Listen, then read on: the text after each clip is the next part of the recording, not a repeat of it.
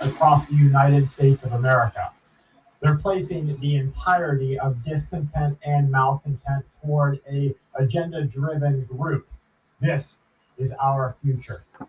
As a string of attacks, they say, on electrical substations unfolded in the last couple of months, the Federal Bureau of Investigation warned utility operators of white supremacist plots.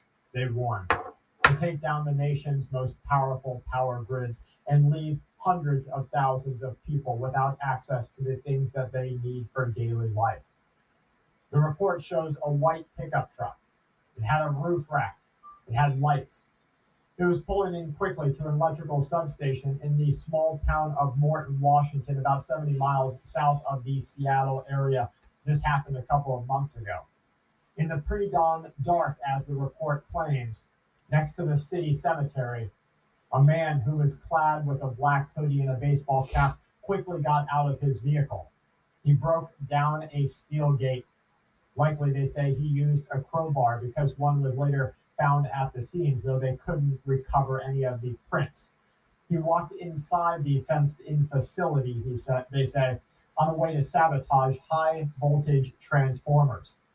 They say that these transformers and the plans on how to take them down are widely circulating on neo Nazi or white supremacist group outlets. Soon, they will say it is also religious extremism. There will be no mention of it being any other uh, parties or outlets.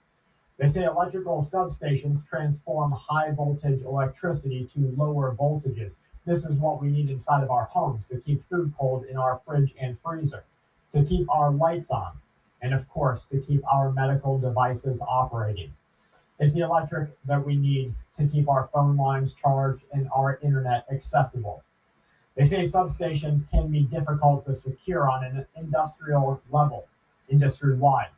Damaging just one can set off a severe chain of events that they are warning could send our entire country into chaos. Opposing this report that it is just the neo Nazis or white supremacists, we are seeing groups right now stand up and say, wait a second, can't we say it might be the other guys? They are dividing us among extremist groups. There's no shortage of people who could be claimed as being an extremist. If you like Skittles, you're an extreme an extremist. If you uh, believe in the Church of God, then you are an extremist.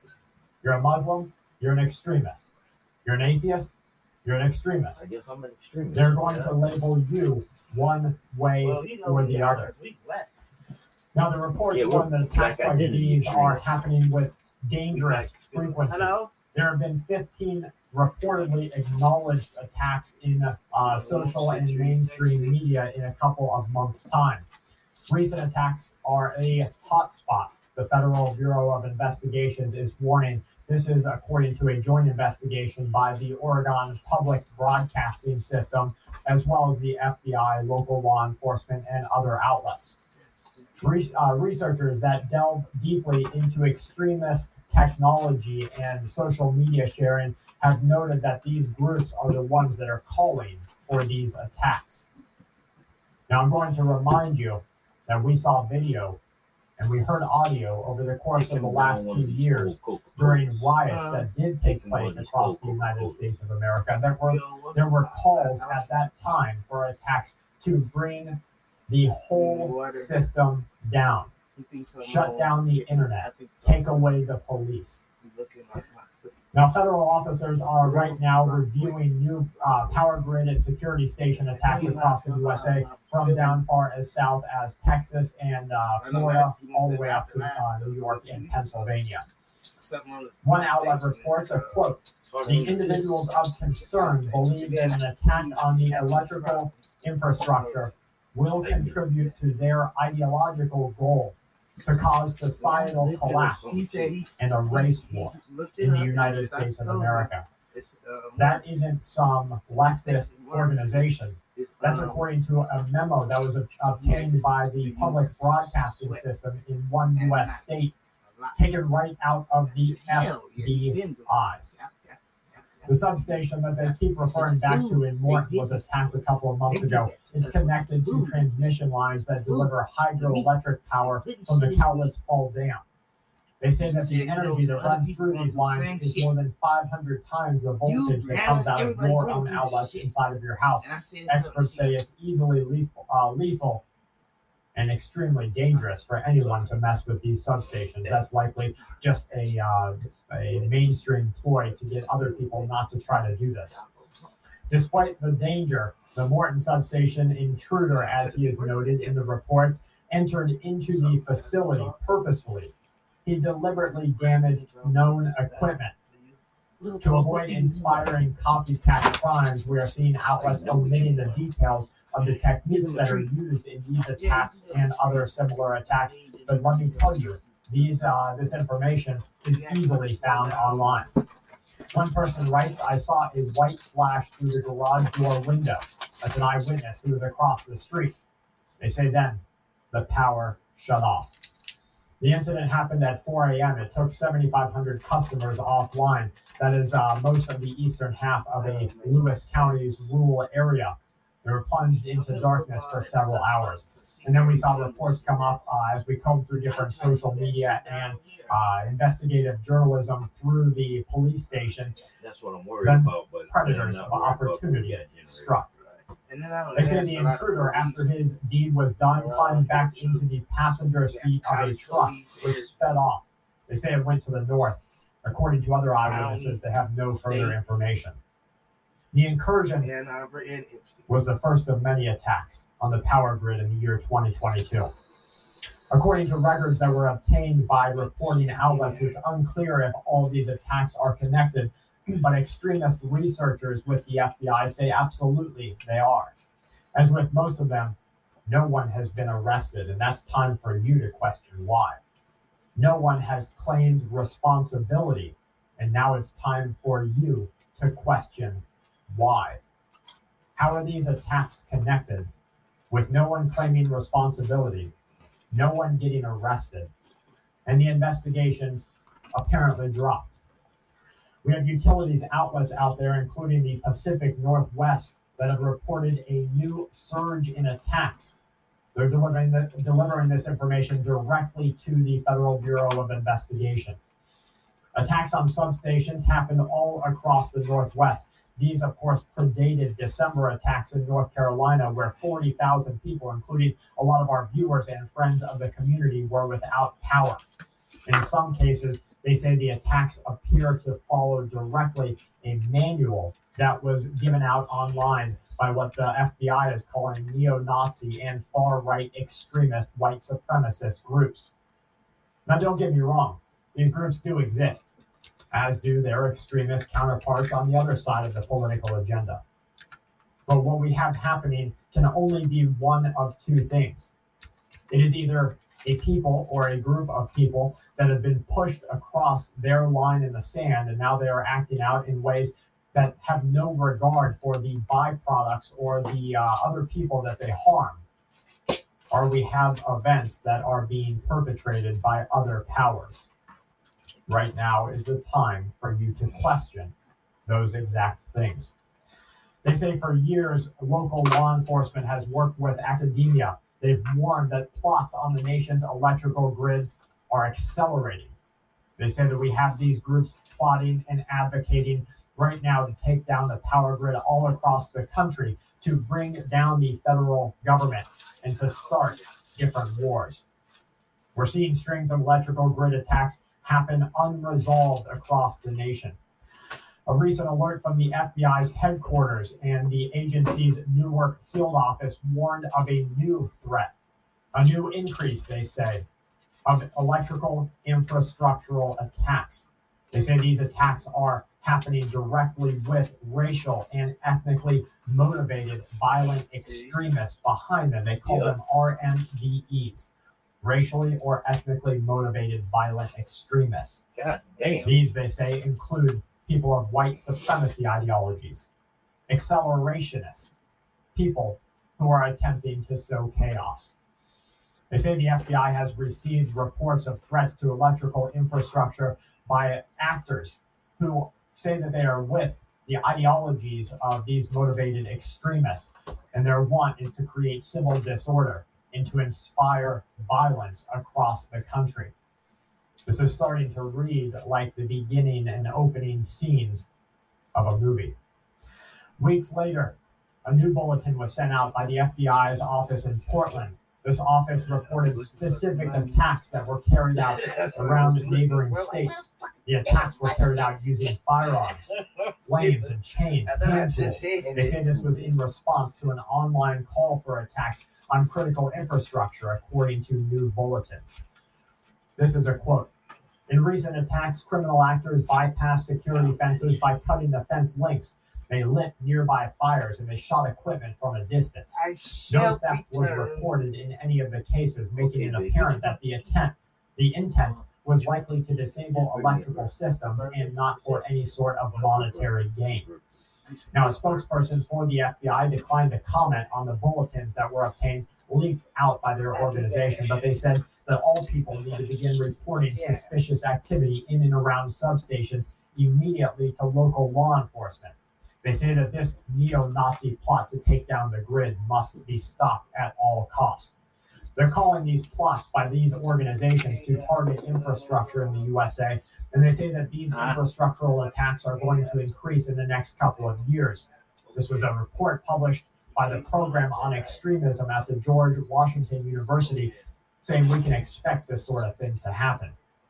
The following is a quote The rise of accelerationist ideology and doctrine during the past decade has fueled the increased risk of attacks and plots within these uh, targeting organizations hitting critical infrastructure and the energy sector in particular.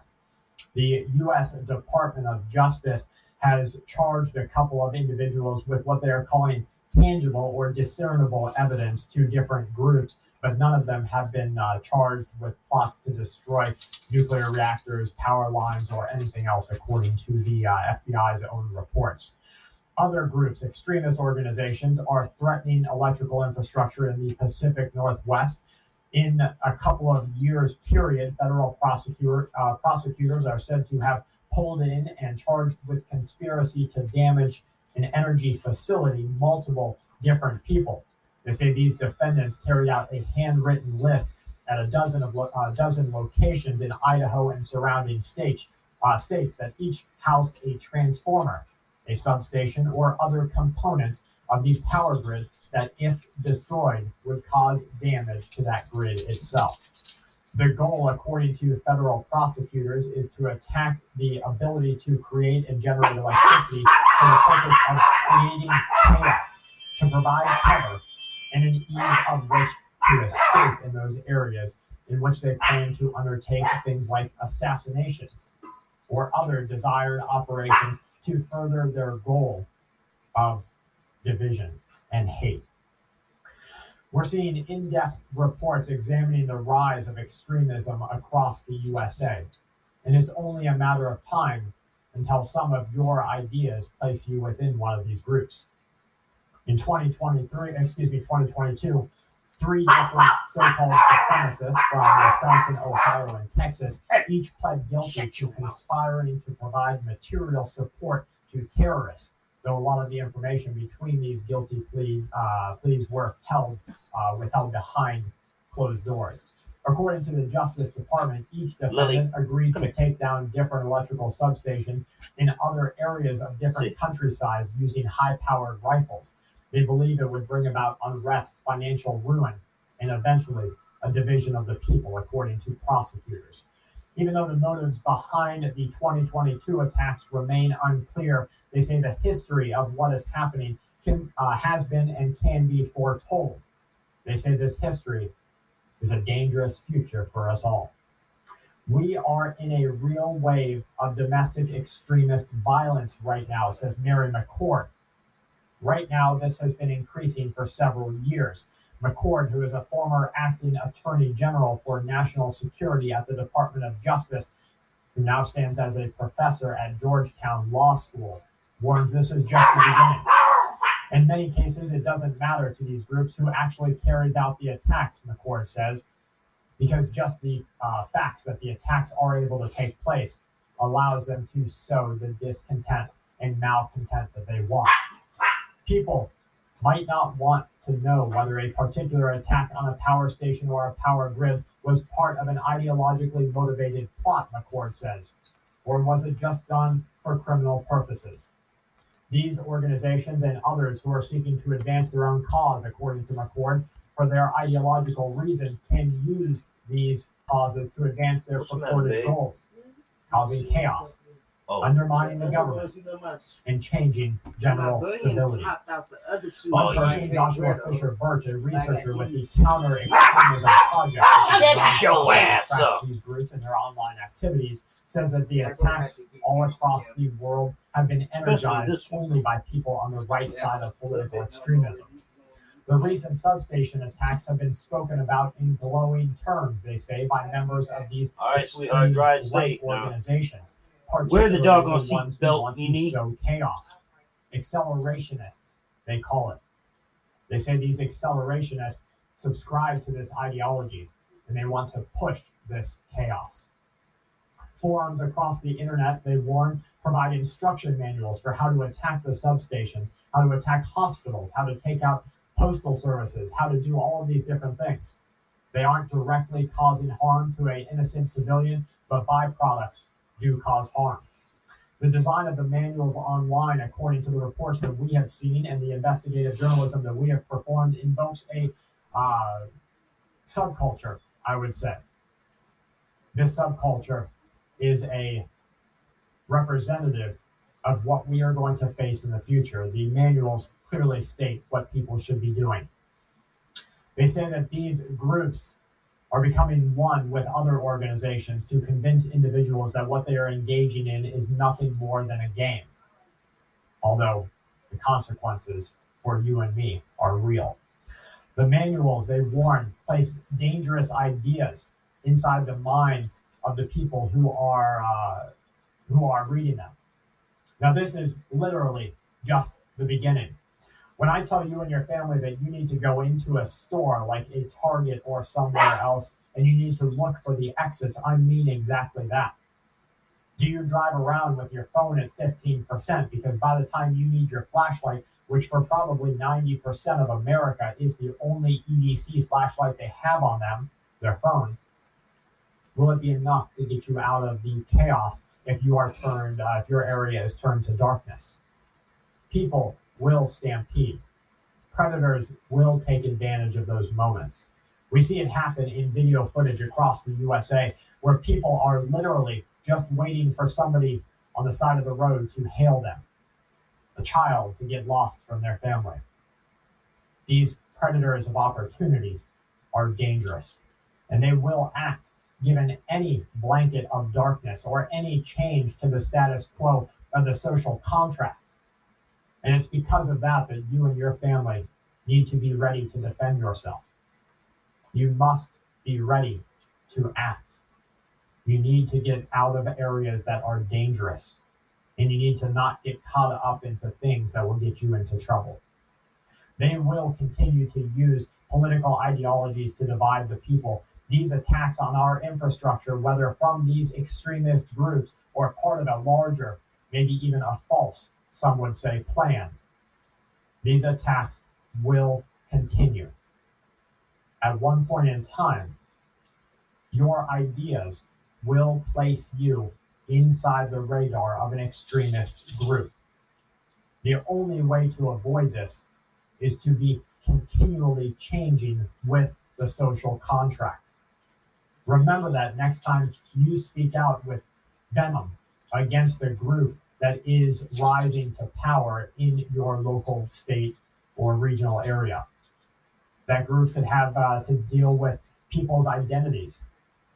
It could have to deal with anything happening at a, a grocery or a uh, store level. The bathrooms that they choose to place up doesn't matter what it is. Part of being a gray man and a gray woman is camouflage in the open, seen but unseen. You're just another one of us.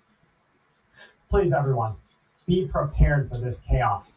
These dangerous groups do exist, and they exist on both sides of the spectrum.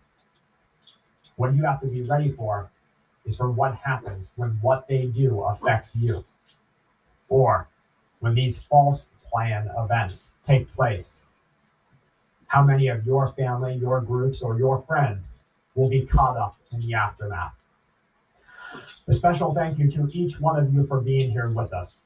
To all of our members on Patreon, make sure you check back here on YouTube at Full Spectrum Survival tomorrow for another video.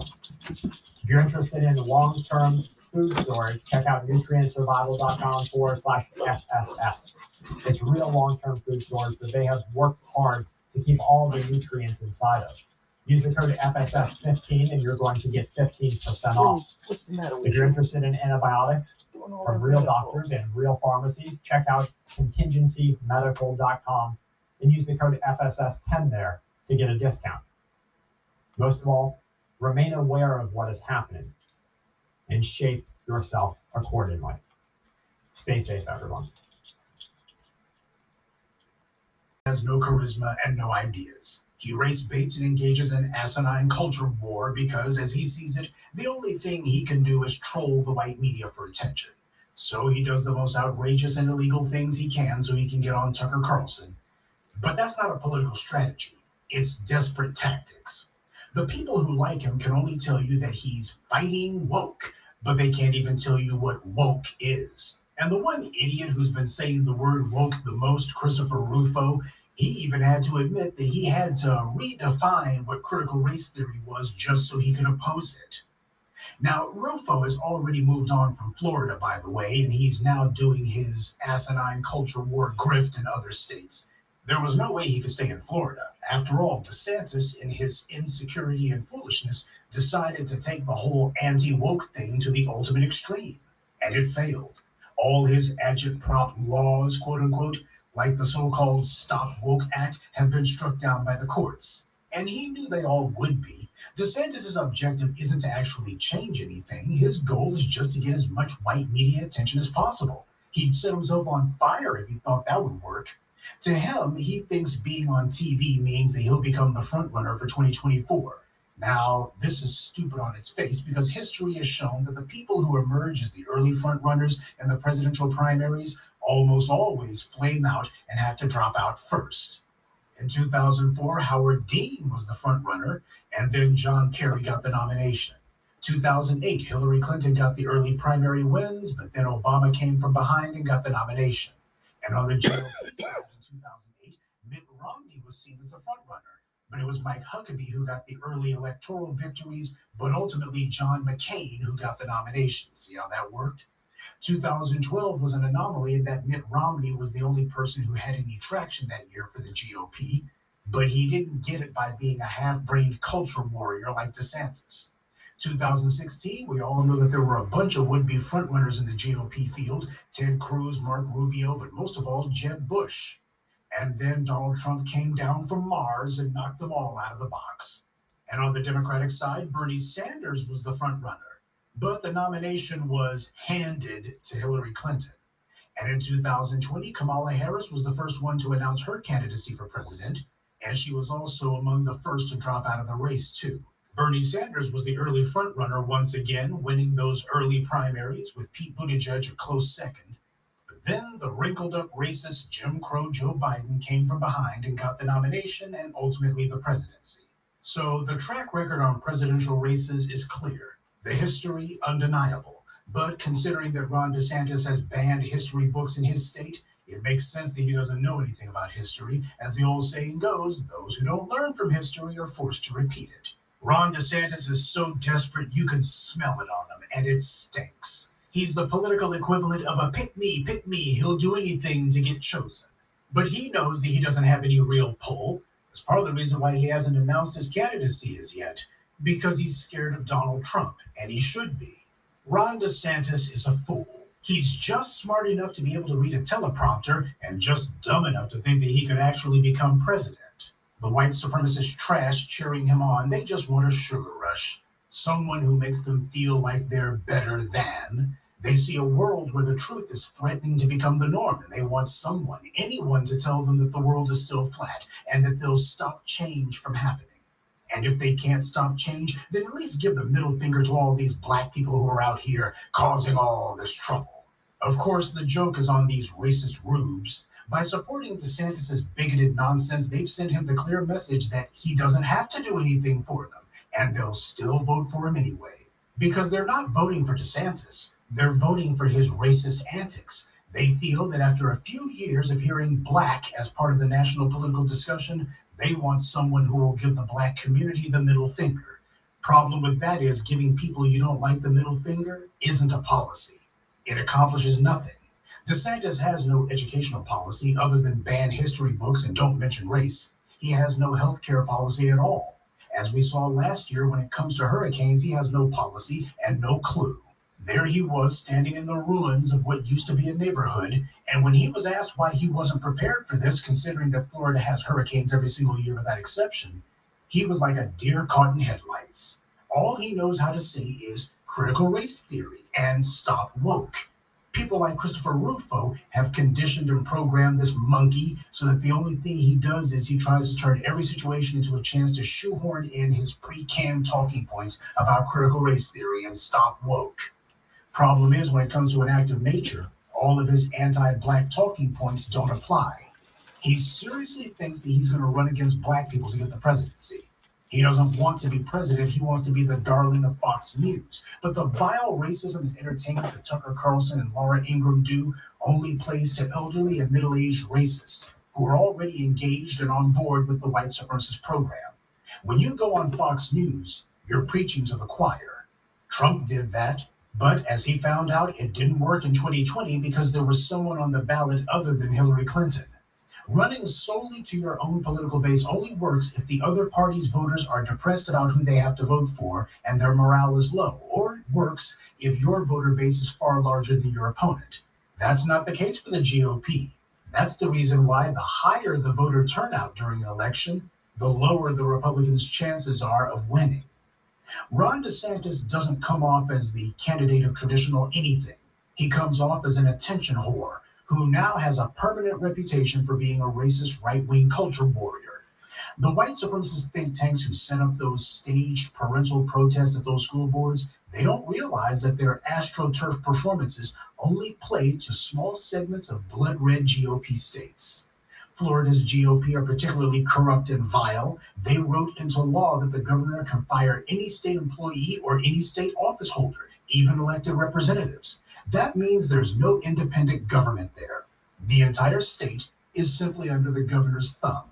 Now, this game only works until a Democrat takes office. Then you can bet the GOP legislature will rush a bill through the legislature to repeal that particular law before the Democrats can use it against them.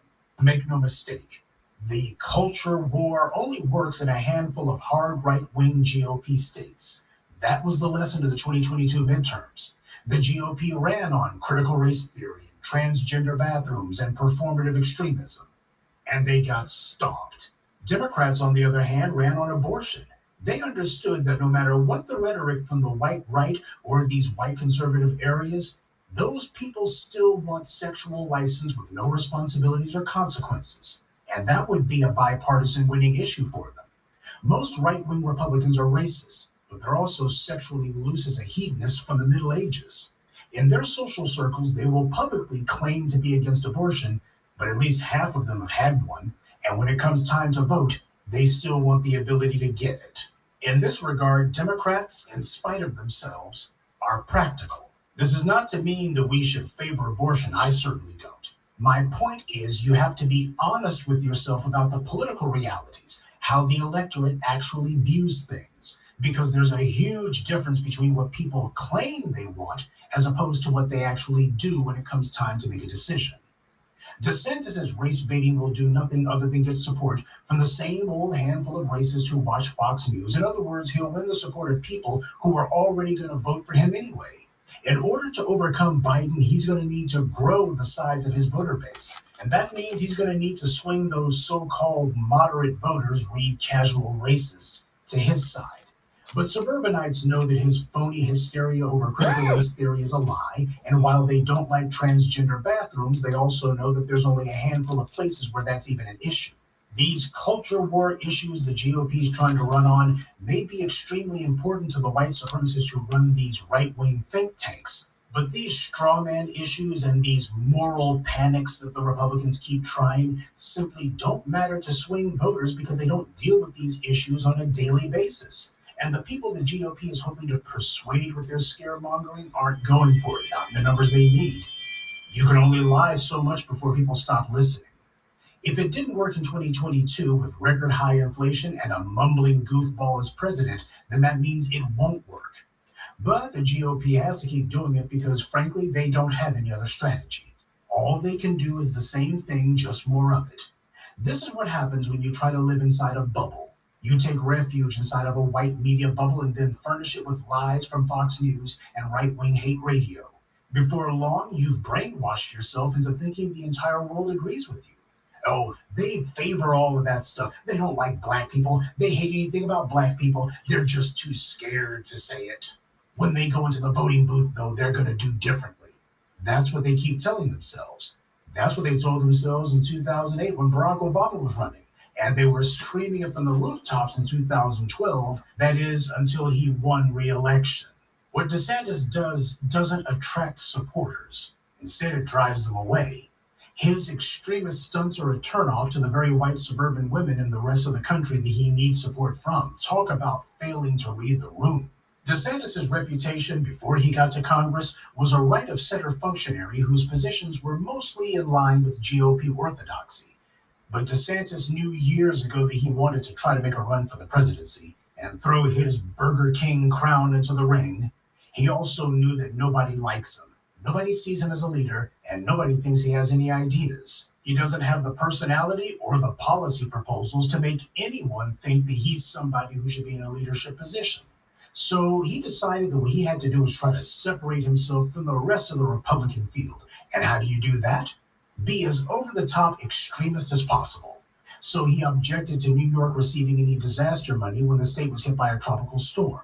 To him, it's all about going over the top. That he's the most extreme. Never mind that all these extremist stunts will come back to haunt him when it comes time to run against a real competitor. Keep in mind, he barely managed to beat Andrew Gillum and this in a state that's been trending Republican.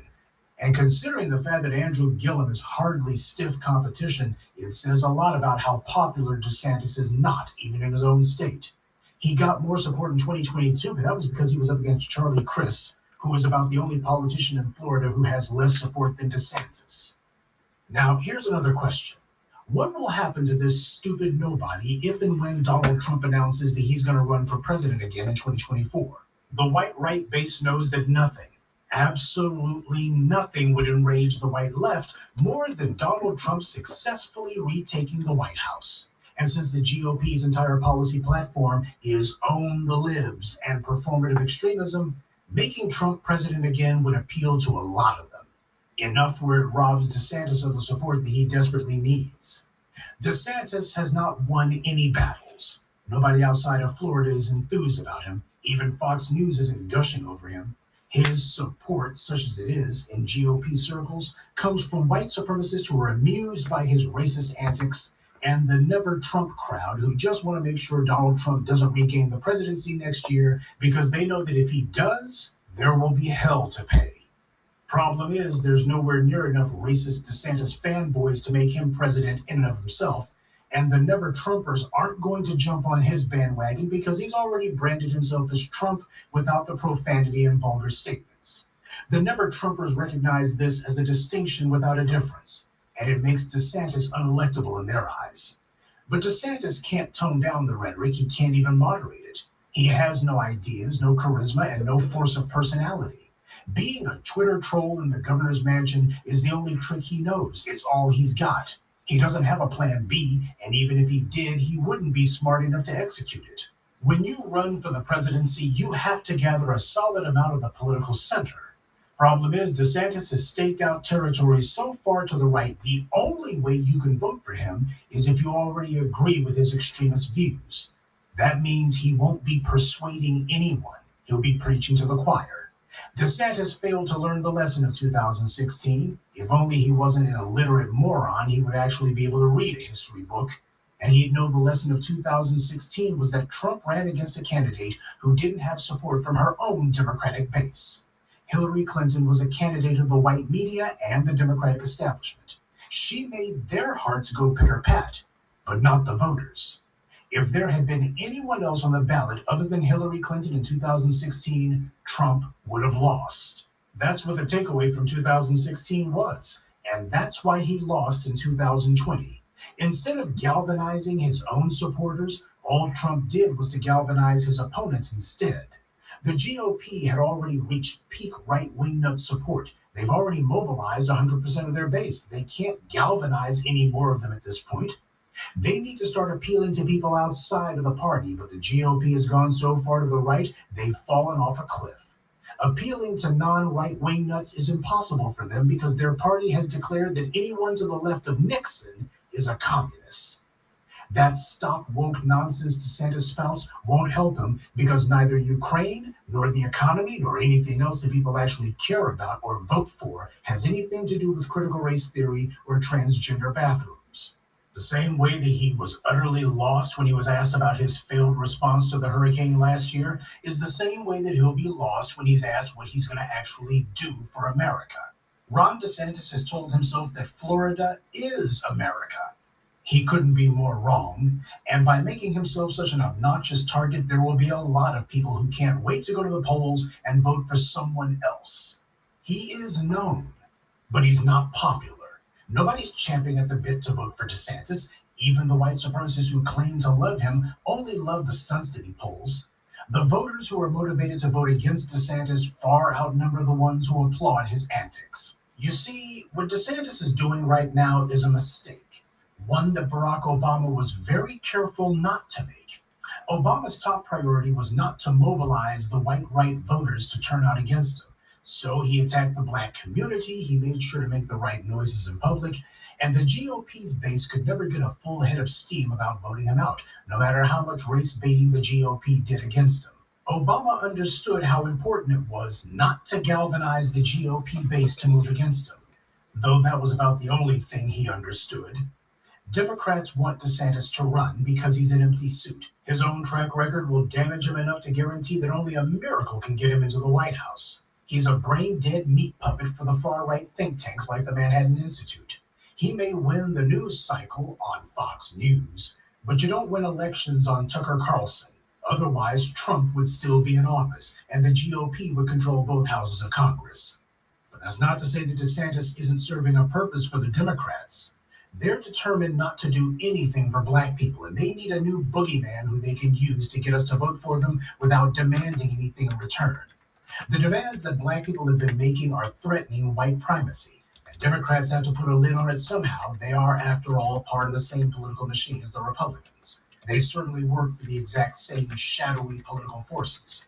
So allowing DeSantis to run around and openly engage in all of this anti-black race baiting is the Democrats' way of helping to make that part of the political landscape.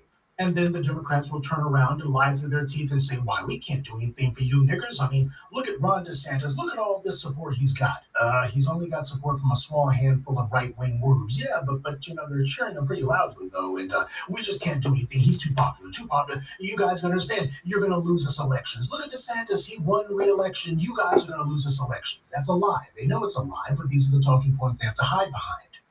Hiding behind DeSantis is a good way for the Democrats to give themselves permission to ignore black people or at least use him as a talking point. Because when the Supreme Court reversed Roe v. Wade, Democrats began a series of statewide referendums to legalize abortion, and they did it in red states. They did it that way for a reason. They used statewide referendums to circumvent the GOP controlled legislatures. So the Democrats mobilized for something that would benefit mostly white women. And all it took was for Clarence Thomas to brag that now that abortion was reversed, it was time to take a look at reversing the gay marriage decision. And the Democrats went on full alert and they got a gay marriage law passed with Republican support. And they were able to get this done immediately, just a couple of weeks after the 2022 midterms. Oh, it's supposed to be so rancorous, so divisive, so polarized, the Congress is supposed to be. And yet they instantly were able to get that law passed through so smoothly. Heck, even the white media didn't even know that that thing was so close to passing. What it tells me is Democrats and Republicans had already agreed long before, probably as early as the spring, that they were going to pass that law and that they were going to do it right after the election. Please don't kid yourself that it just worked out that way. Keep in mind, at least eight GOP senators went along with it. They voted for it. This thing had bipartisan support. And why do you think that is? A lot of politicians in the GOP are LGBT. There's a lot of closeted people in that party. And that's why so many of them were willing to support it after the election. They didn't want to have to pay a political price for supporting it before the election. You can just tell this was a political deal that got worked out.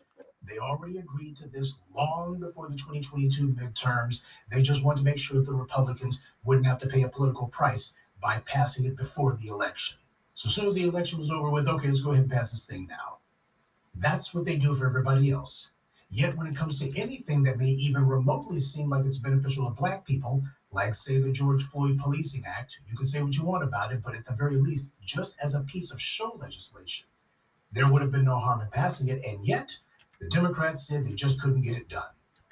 And they were the majority in the House and the Senate. Can't get a hate crimes law passed until they made it specific to Asians, then they could get it passed. You can tell when Democrats really want something to get done because they do it. These other constituencies are threatened, and Democrats organize and mobilize to protect them. Black people, on the other hand, are attacked or threatened, and Democrats claim they just can't find the votes. And this when they're the majority in both the House and the Senate. You would think that after all of this nonsense DeSantis is doing, that you would have Democrats running around doing counter legislation deciding that it's time to go ahead and start taking aim at things that conservatives are concerned about, symbols of the right wing lunatics.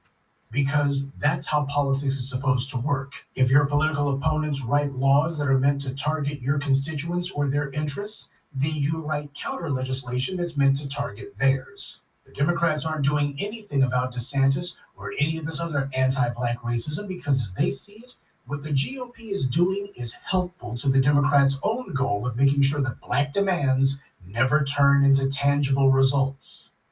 Let's understand what's happening here, family, and why. DeSantis is running his mouth and trying to be the poster boy for anti black racism. But I think that what he's going to find out is that before it's all over, it's black people who are going to get the last word. Good day and be one.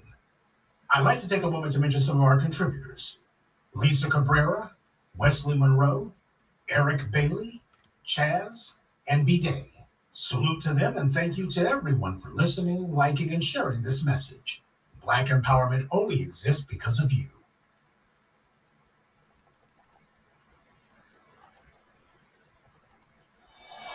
Ladies and gentlemen, AI always incorrect that they use these algorithms have been weaponized against melanated people, just like everything else in this country is weaponized against us. Well, this is just one more thing. And if you notice, the algorithm lawsuits are cropping up now. All right. It, they're cropping up. People are filing lawsuits because it's not like the AI is picking out a bunch of different groups across the board. It's consistently just us melanated people that it keeps doing something against. So there's one more thing that we need to discuss, ladies and gentlemen. So I would like to thank Adrian Thomas, one of my subscribers, for this story. Algorithms allegedly penalize Black renters. The US government is watching. Yeah, they're watching because the lawsuits are coming now.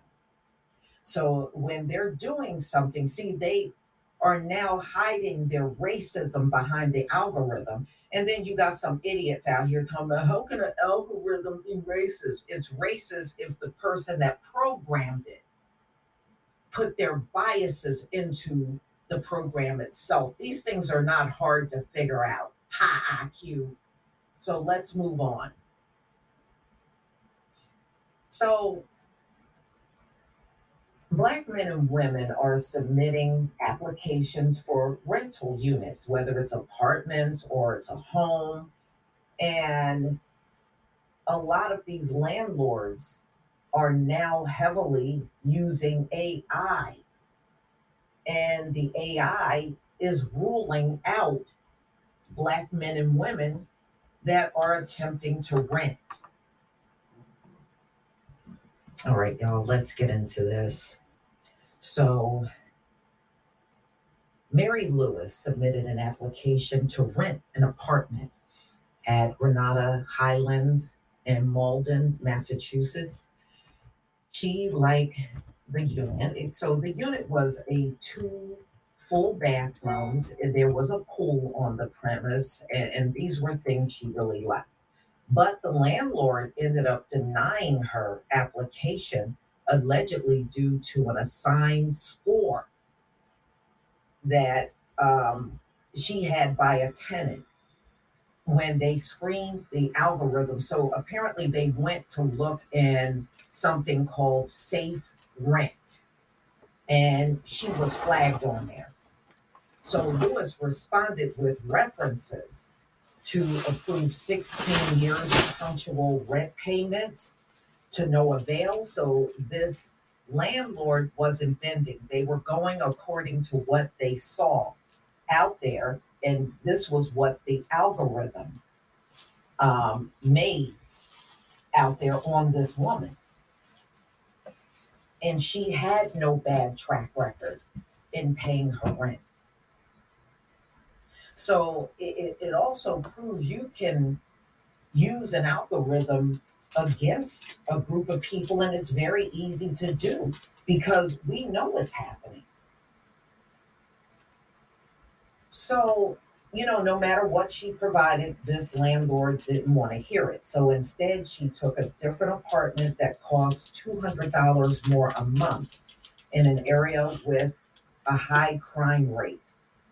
But a class action filed by Louis and others last May argues that safe rent scores based in part on information in a credit report amounted to discrimination against Black and Hispanic renters in violation of the Fair Housing Act.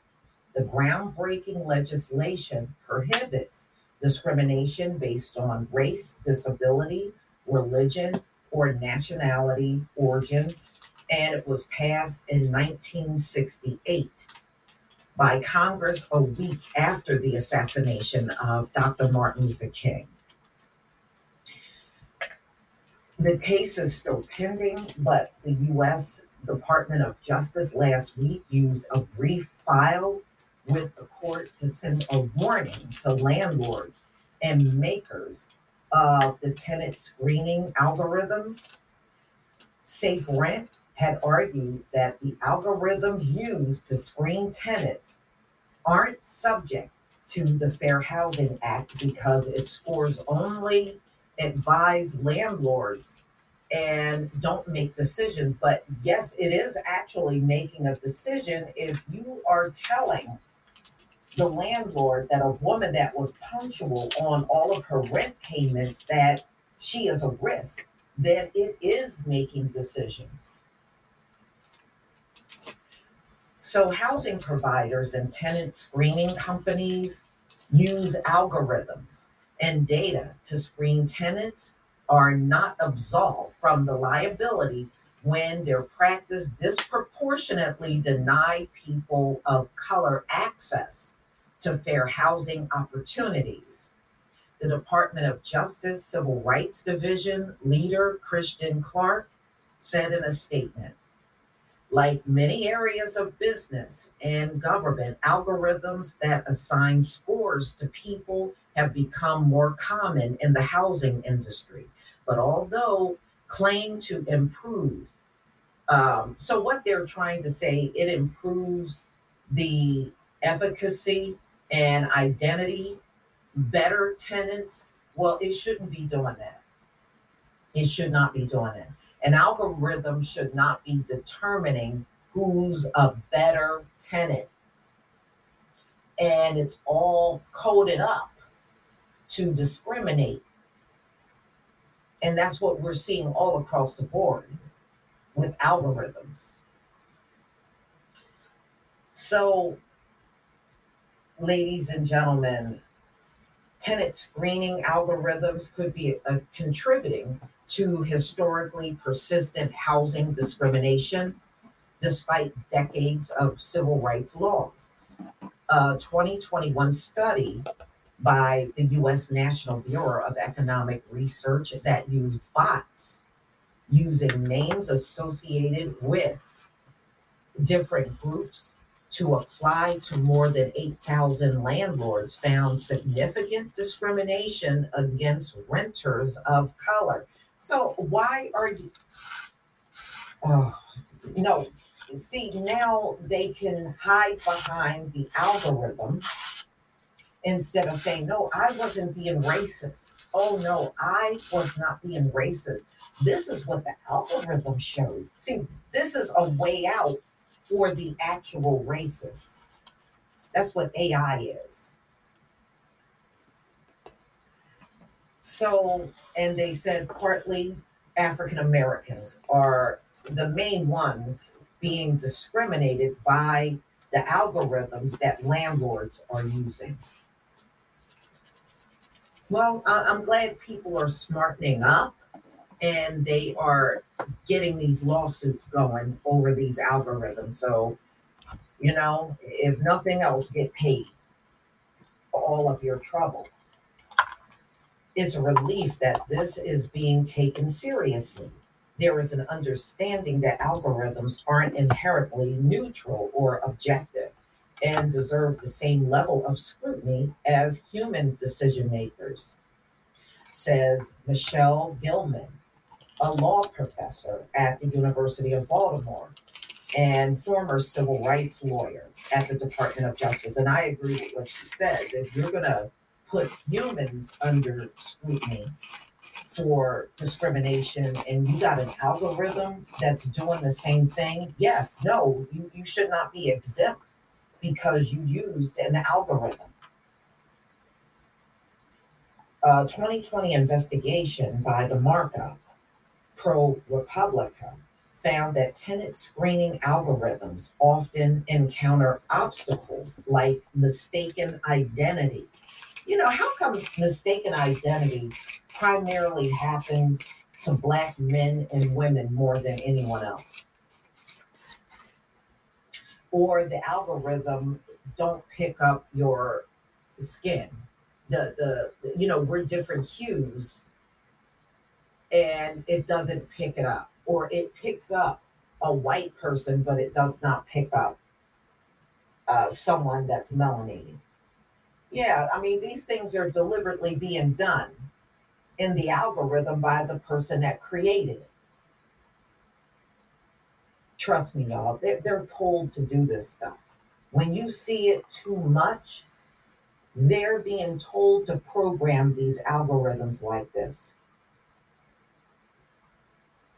They're being told to do this, y'all. If it was one case of it, or maybe a few here and there, okay.